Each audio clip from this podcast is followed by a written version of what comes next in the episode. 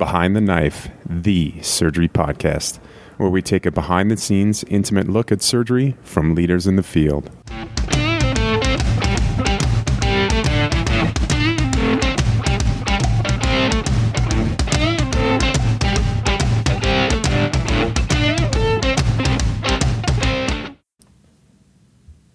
Welcome back to the Big T Trauma series on Behind the Knife. In this series, we cover clinically oriented material that focuses on how best to care for traumatically injured and critically ill patients. My name is Patrick Georgoff, Trauma Surgery Fellow at the University of Texas, Memorial Hermann, Red Duke Trauma Institute in Houston, Texas. And today, I'm joined by Jason Brill, also a Trauma Surgery Fellow at the University of Texas in Houston, and a Lieutenant Commander in the United States Navy Medical Corps. Great to be here, Patrick. First, a quick disclaimer that I have to start with. No funding was received for this work, and the authors have no personal, financial, or institutional interest in any of the topics being described in this article today. The views expressed in the presentation are those of the authors and do not reflect the official policy or position of the Department of Navy, Department of Defense, nor the U.S. government. All right, today we're going to talk about gun violence. Gun violence is an extremely important topic, but much of what we hear is deeply political. There is very, very little educational content out there. And in the trauma world, many of us see the effects of gun violence daily, if not multiple times a day. So it's important that we be educated on this topic. That's right. Most practitioners in the field of trauma have strong and oftentimes complicated feelings about gun violence.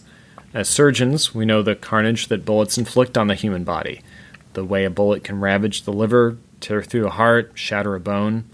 We're trained to stop the bleeding, to rapidly open a patient's chest or abdomen, stem the flow of blood, and because of that, we also know the depths of sadness, guilt, and sometimes rage that can occur when a patient injured by gun violence doesn't make it. But in addition to being surgeons, we're also citizens, we are activists, parents, and friends. And many of us grew up using guns, and many of us are proud, responsible gun owners. And while our opinions on gun control may vary, we as surgeons play a prominent role in the ongoing debate surrounding gun violence in the United States.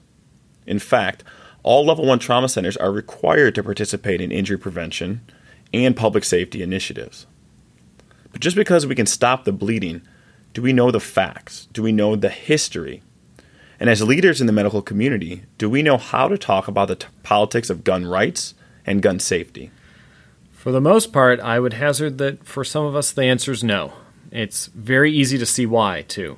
The issue is highly polarizing and emotional, and good, clean facts are hard to tease out. So today, we're going to cover the fundamentals of gun violence in America. Our goal is that each and every person who listens to this podcast will be better informed and therefore better able to understand and articulate their own thoughts on this complicated issue. We've worked very hard to ensure every piece of data in this talk comes from a reliable source, but, as we will discuss, research into gun violence is limited and the gaps in data are large. In this episode, we will talk about gun violence statistics, the Second Amendment, current gun law, why there are no research dollars, gun policy with a focus on background checks, assault weapons, and public opinion, and recommendations from the American College of Surgeons Committee on Trauma. So, Patrick, first, let's talk about just the basic numbers. Excellent. Okay, so there are an estimated 357 million guns in the United States, and there are an estimated, or I guess not estimated, but currently around 317 million people living in the United States. With the census just starting up again this year. So while the number of new guns entering circulation each year has gone up, the number of households with a gun has actually gone down. Right. In the United States, makes up 4.4% of the world population, but owns 42% of the world's guns. And the homicide rate in the United States is significantly higher than other high-income countries. But when compared to all other countries, including developed and developing nations, the United States is nowhere near the top of that list, which is dominated by Central and South American countries. It's also important to note that overall, violent crime rates in the United States, including gun-specific violence, has gone down since its peak in the early 1990s. Right, and this is something we don't hear much about in the news, even though the decrease in crime has been significant and long-lasting. What about suicide? On average, 33,000 Americans are killed by guns every year. and approximately 2/3 of these deaths are by suicide, and the other third is by homicide. And over the past few years, gun deaths have actually increased, with a greater increase occurring due to suicide. And while only 6% of suicide attempts involve a gun, firearms account for more suicide deaths than any other means combined. Right, so that means that attempting suicide with a gun is highly effective when compared to other strategies. Correct. And finally, mass shootings. Mass shootings are defined as any shooting incident with 4 or more victims, not including the shooter. There have been over 300 mass shootings per year in each of the past 3 years. And while common, mass shootings only account overall for 1% of gun deaths. Right. All right. So that was a heavy kind of back and forth look at the numbers. So let's move on to the Second Amendment. So interestingly, the United States is one of only 3 countries in the world with a constitutional right to bear arms. And the other 2 are Mexico and Guatemala, and is the only country in the world to do so without constitutional language that specifically limits that right. Well, that is an amazing fact that I imagine many of our listeners did not know. Right. I did not know that until recently.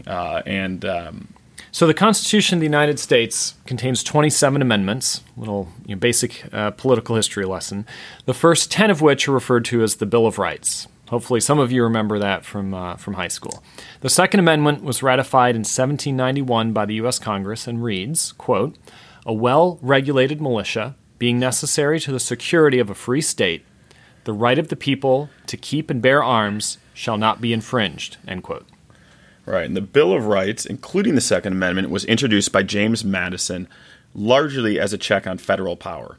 So anti-federalists who championed the Bill of Rights felt that the Constitution was insufficient in its protection of individual liberties and insufficient in its protection of the states against federal tyranny.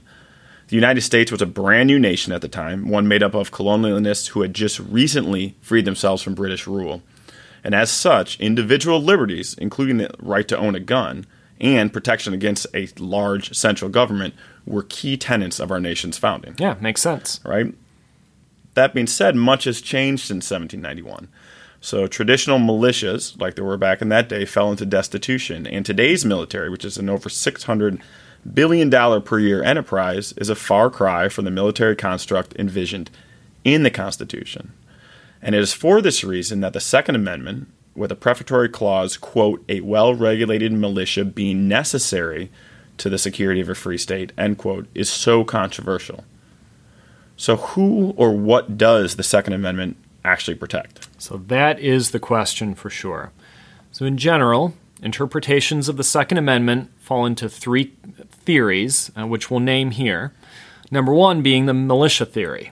The Second Amendment protects the rights of the states to maintain a militia consisting of armed citizens mobilized for common defense. Right. States can maintain a militia, and that militia can be made up of citizens, and that those citizens have the right to be armed. So it's a state's right that extends to the citizens in that militia.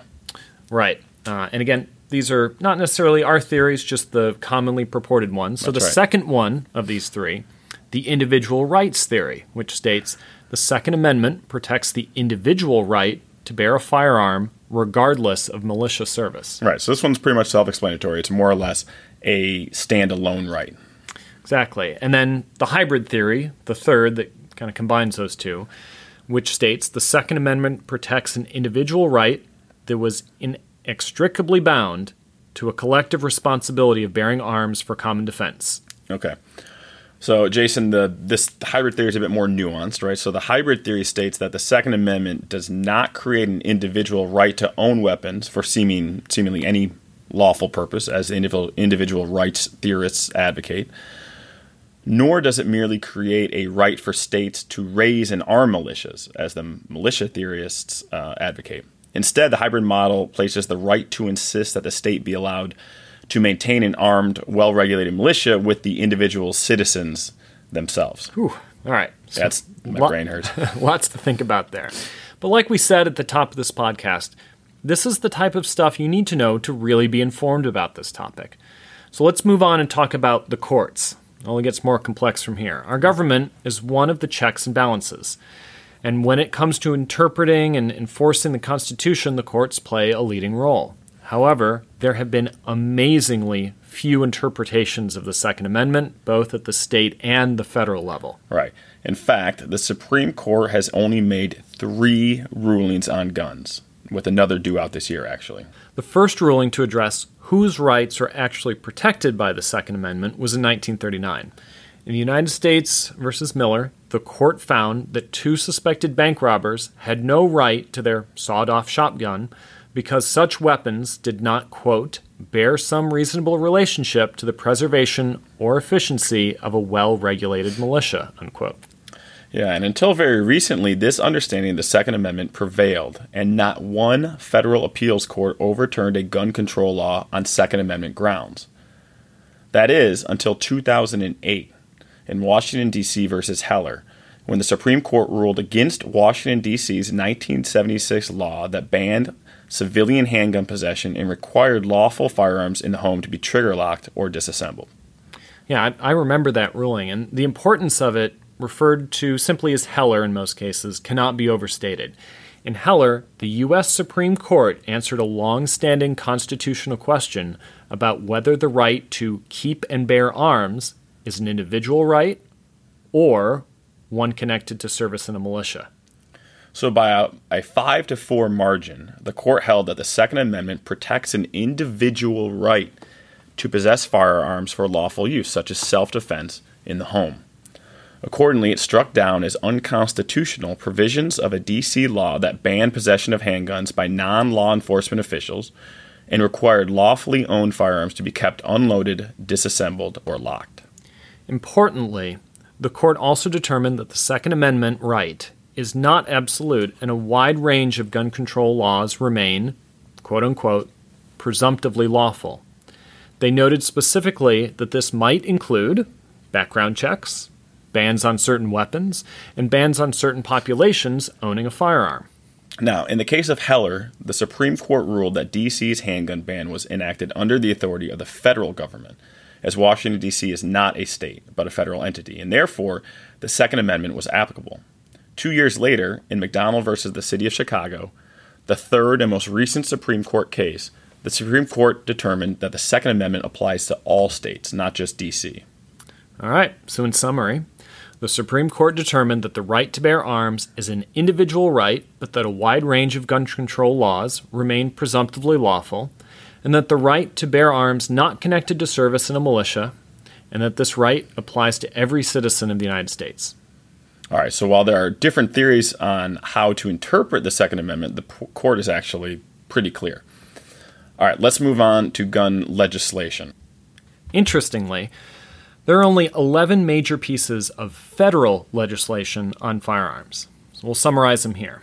These federal laws establish who is eligible to own a gun, establish a background check system, defines who is a firearms dealer and is therefore required to perform a background check, sets minimum age required to purchase, 21 for a handgun, 18 for a long gun, sets limitations on Bureau of Alcohol, Tobacco, and Firearms and Explosives, aka the ATF, imposes a temporary ban on certain assault weapons and large-capacity ammunition and feeding devices that was allowed to lapse in 2004. More on that later.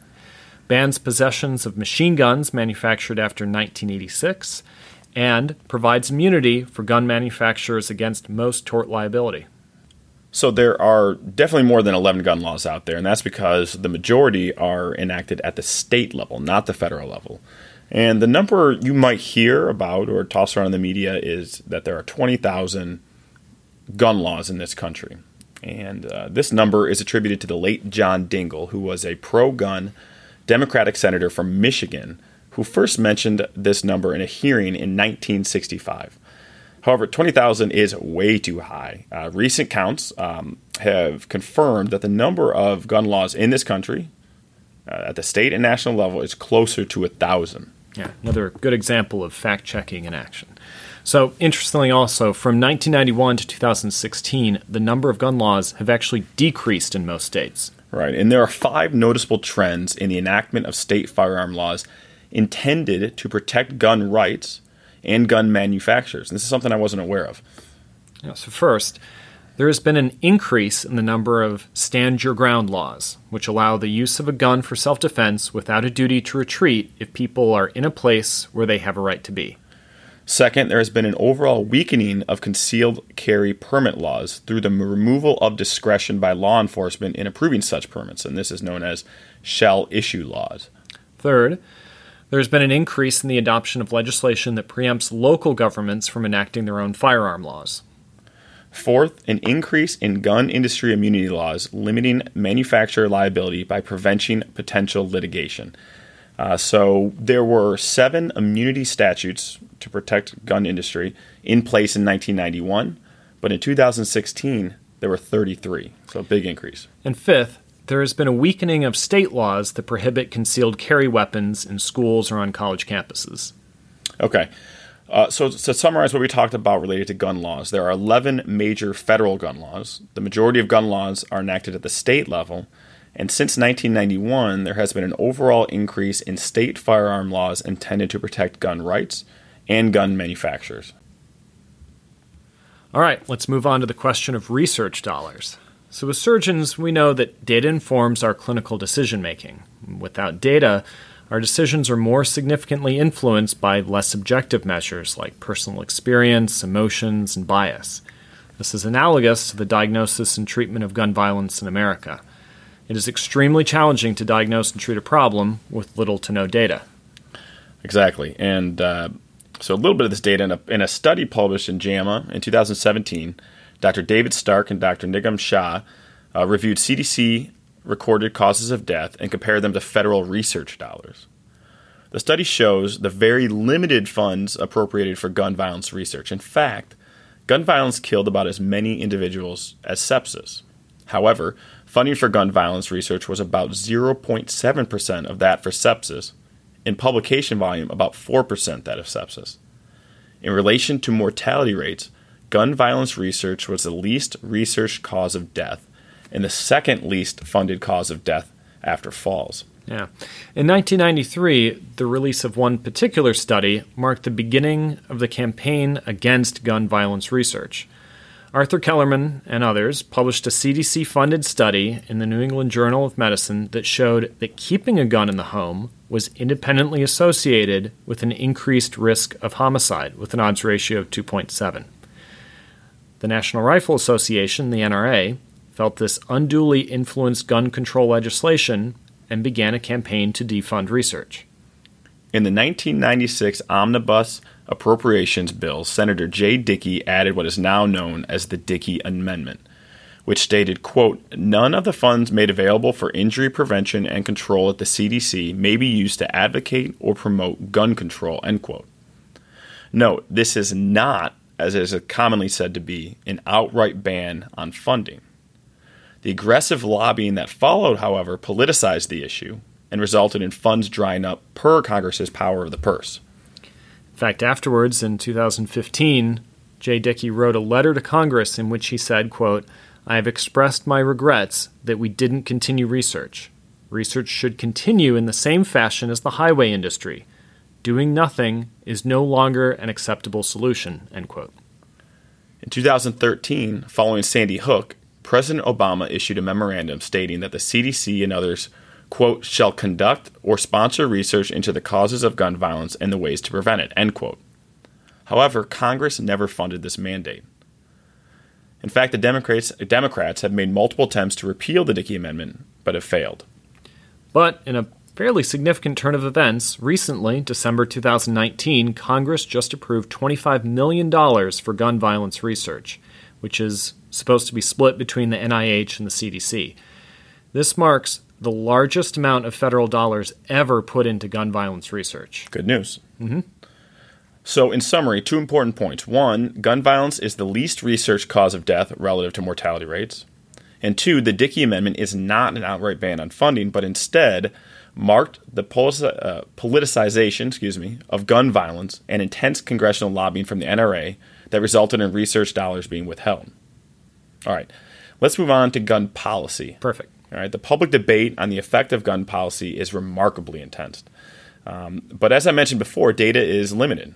So how can you tell fact from fiction? Well, there are some objective guides out there. Right. There are a number. One that I particularly like is the Science of Gun Policy from the RAND Corporation, which is a nonpartisan, not-for-profit research corporation. This, I think, is one of the more objective and comprehensive syntheses of gun policy data currently available, and it is free and easy to download. Kind of like the Cochrane Review of gun policy. That's exactly right. And if you are interested in checking it out, I'll put a link in the show notes so you can link right to it. The primary focus of the RAND analysis was the systematic review of 13 broad classes of gun policies that have been implemented in some states, for example, like background checks, child access prevention laws, and stand your ground laws, and the effects of those policies on 8 outcomes, which include defensive gun use, gun industry outcomes, hunting and recreation, mass shootings, officer-involved shootings, suicides, unintentional injuries and death, and violent crimes. It's quite a list. Yeah, and the report describes the quality and findings of the best available scientific evidence. So each synthesis presents and rates the available evidence and describes what conclusions, if any, can be drawn about the policy's effects on outcomes. And in many cases, more than half of the cases, the authors were unable to identify any research that met inclusion criteria, which required a study to provide minimally persuasive evidence for a policy's effects. This does not mean that these policies were ineffective. They might well be effective. Instead, it reflects the immense shortcomings in research. Which seems to be the rule in a lot of these topics. We don't know because we don't have enough data to cover it. Let's highlight some areas in which gun policies have a demonstrated effect on outcomes, though. For example, suicide. There is evidence that background checks, gun access prevention laws, minimum age requirements, and mental illness checks do decrease suicide rates. There is also evidence that background checks and mental health checks decrease violent crime rates. Conversely, there is data showing that concealed carry laws and stand your ground laws actually increase violent crime. And finally, there's no conclusive data showing that any gun policies decrease mass shootings. All right. So we saw that there's data showing background checks decrease violent crime and suicide. So let's dig in on that. First off, Patrick, who can't buy a gun? All right, good question. So per federal law, felons, fugitives, domestic abusers, drug addicts, those who have renounced their U.S. citizenship, non-U.S. citizens, the mentally ill, those who are issued a restraining order for stalking, and those who have been dishonorably discharged from the military are not eligible for gun ownership. Okay. For those who can own a gun, do they need to undergo a background check? So the Brady Handgun Violence Prevention Act of 1993 requires all federally licensed firearm dealers to conduct a background check via the National Instant Criminal Background Check System, or the NICS. Notice how I emphasize federally licensed. We should also note that some states perform their own background checks or use a combination of state and federal databases. Right. So, Patrick, how exactly does a background check work? Right. That's a great question, and I think a highlight of this episode is knowing how this works and what goes into it. So first, a firearms dealer completes an ATF Form 4473 and submits online or via telephone.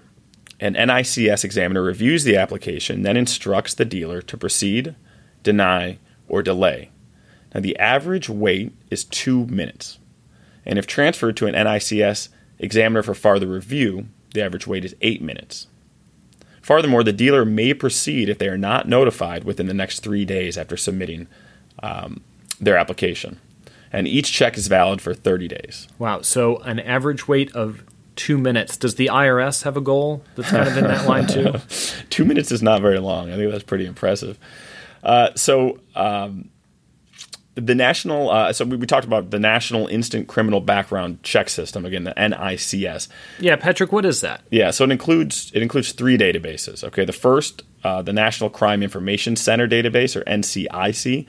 This is a central database for crime-related information that includes information about theft, fugitives, protective orders, gang activity, sex offenses, etc.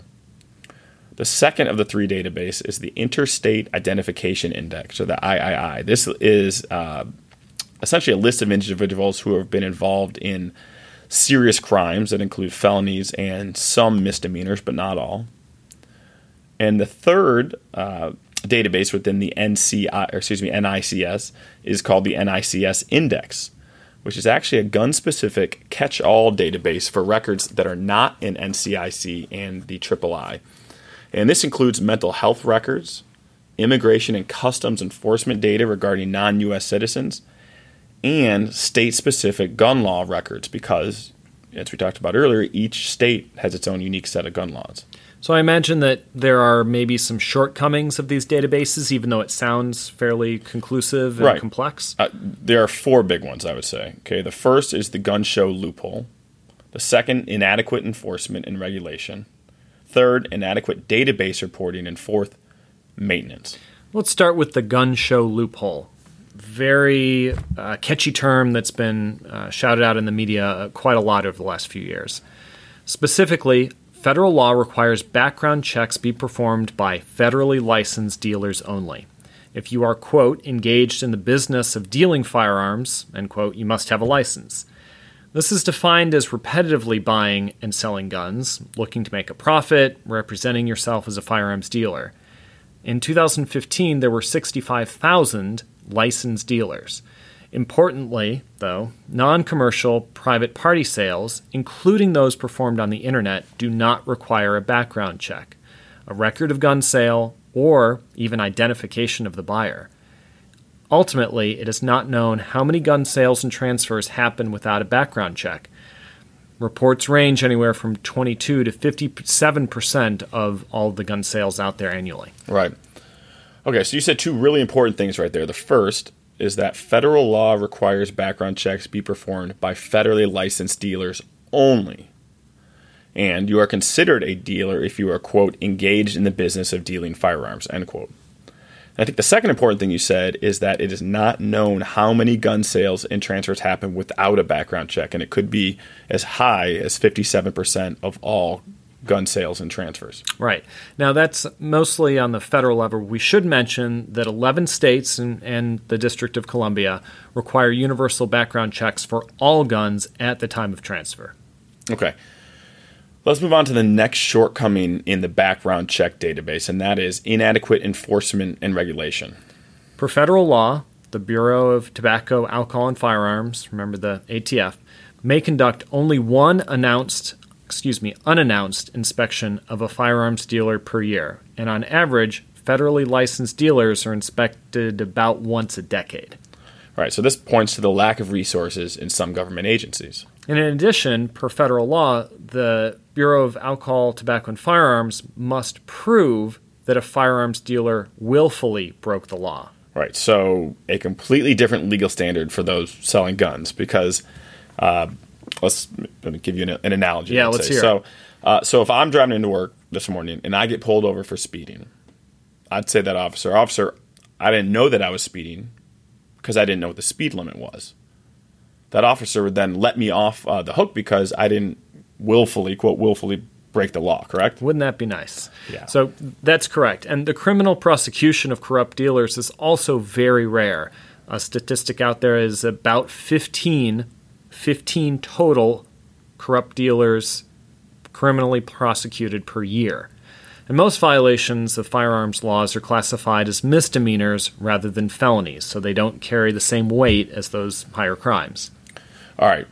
Let's move on to the third shortcoming in the background check database, and that is the absence of a central registry. This surprised me. The Firearms Owners Protection Act of 1986 forbids the U.S. government from keeping a registry of firearm sales or their owners. In fact, approved purchaser information must be deleted by the NCIS within 24 hours.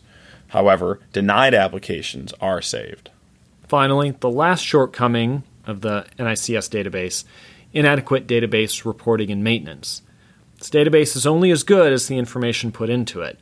Failures include notable examples like the Virginia Tech shooting, where mental health issues were not reported, and the Charleston church shooting, where a felony drug charge was not identified and the 3-day waiting period expired.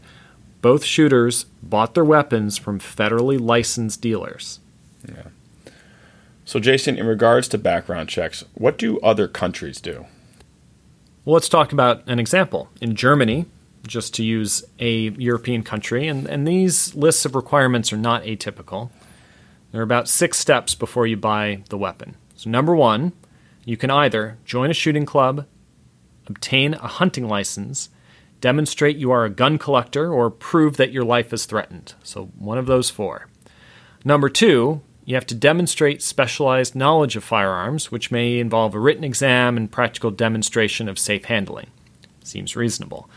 Number 3, if you're under 25, you have to submit a certificate of mental fitness from a public health officer or doctor. Number 4, arrange for proper firearm storage. 5th step here, pass a background check that considers criminal history, mental health, and drug addiction. Number 6, second to last, apply for a permit to purchase a specific gun, which may also include an additional short background review. And then finally, you get to go out and buy your weapon. And how about this, Jason? Do Americans even support universal background checks? So that is an interesting statistic. As opposed to all of the 50-50 splits, you know, blue versus red states, that actually doesn't show in polls that have been done over the last couple of decades, showing almost universal support for background checks. Figures in the 80 to 90% approval range. Right, and that's in multiple large, high-quality, nationwide polls. Right.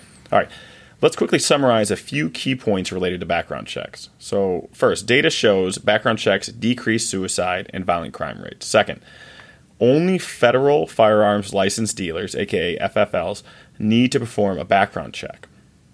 3, the average background check takes only 2 minutes. 4, there's no central registry for gun sales. And lastly, the vast majority of Americans support universal background checks. All right, staying in the public policy arena, let's move on to assault weapons bans. This is something you hear a lot about. The RAND Corporation and their Cochrane-esque review found inconclusive evidence that banning assault weapons reduces violent crime. So question would be, why is this evidence inconclusive? I'd figure there'd be a lot of data out there about that. All right. So as always, the devil is in fact in the details. And I wanted to include this particular example of assault weapons in the episode because this is something that the more you dig into it, the more you read about it, the more you go, aha, there's a lot more to it than a simple talking point.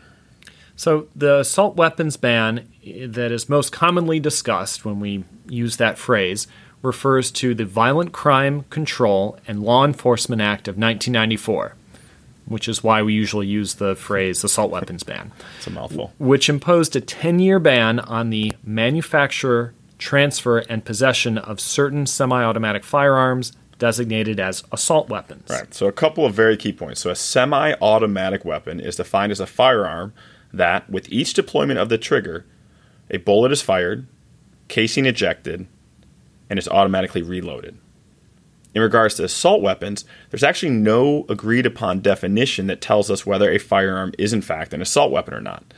Now, when most people think about an assault weapon, they are probably, although not always, thinking about a semi-automatic rifle of some kind. Yeah, as opposed to something like with a bolt action, something that you have to manually go through every time.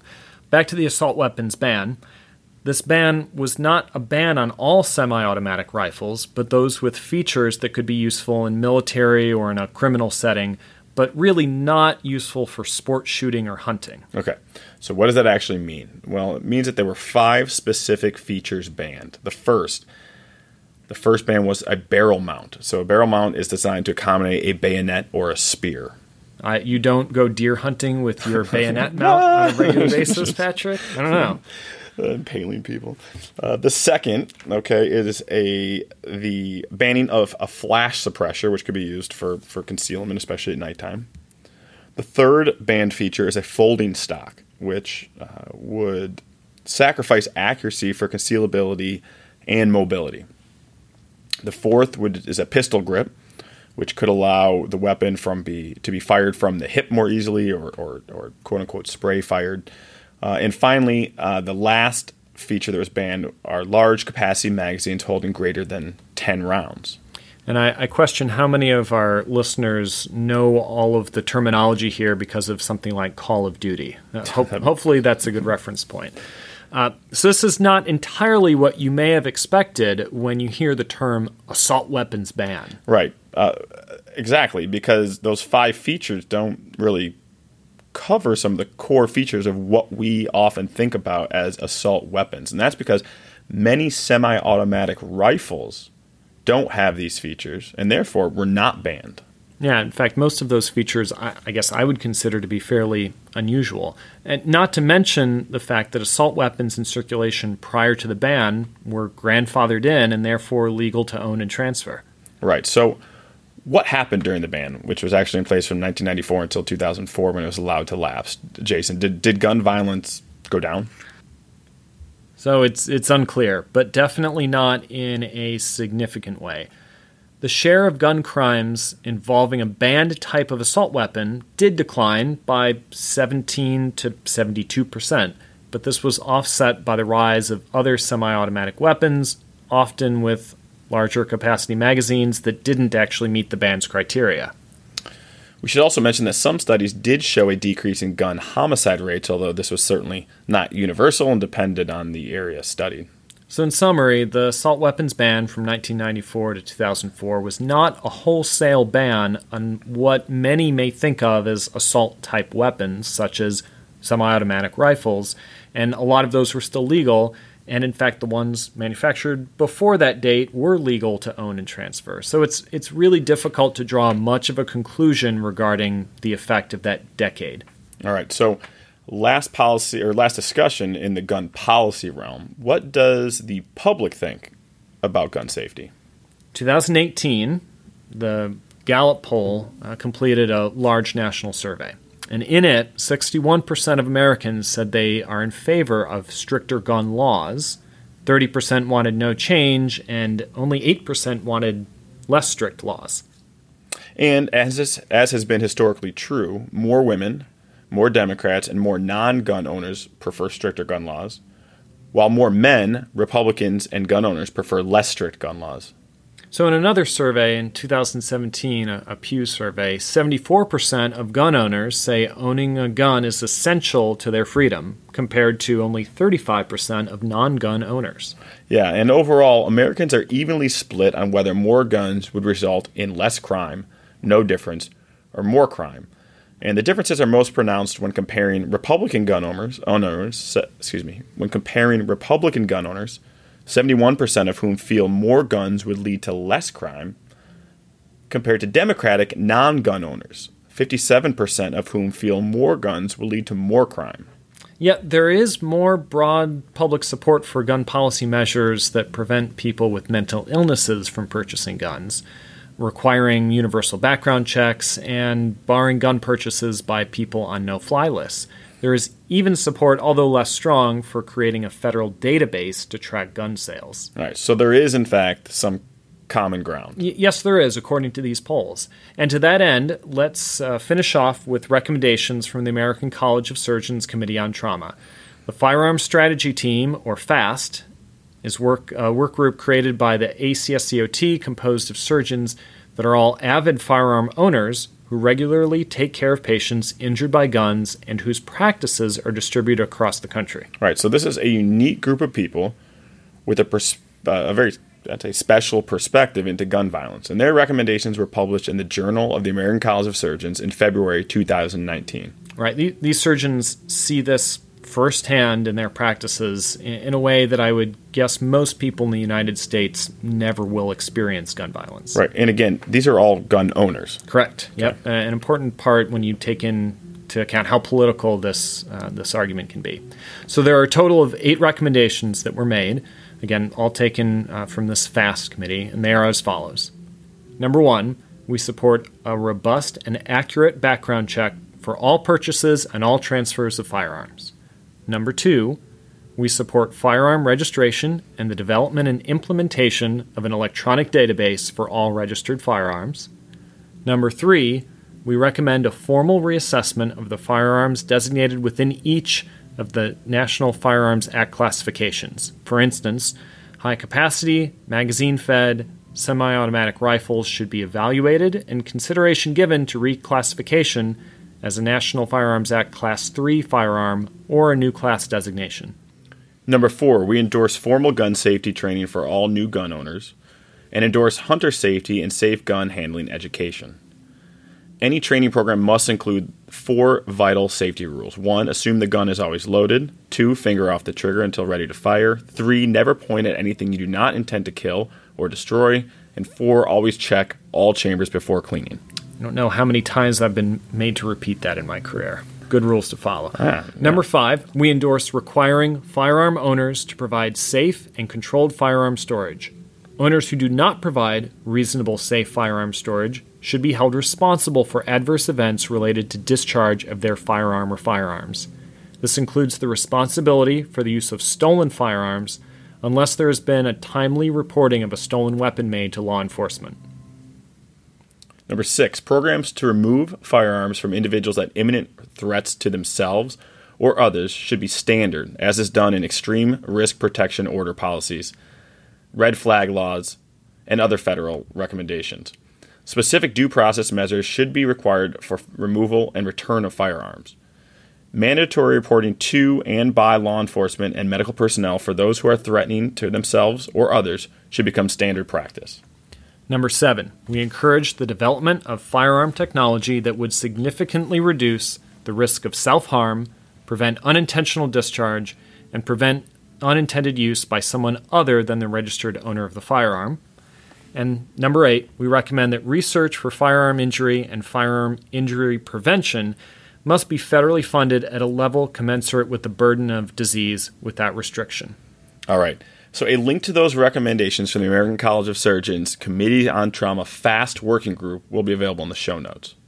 Okay, that wraps it up for our episode on gun violence in America. And we absolutely hope that you learned something today.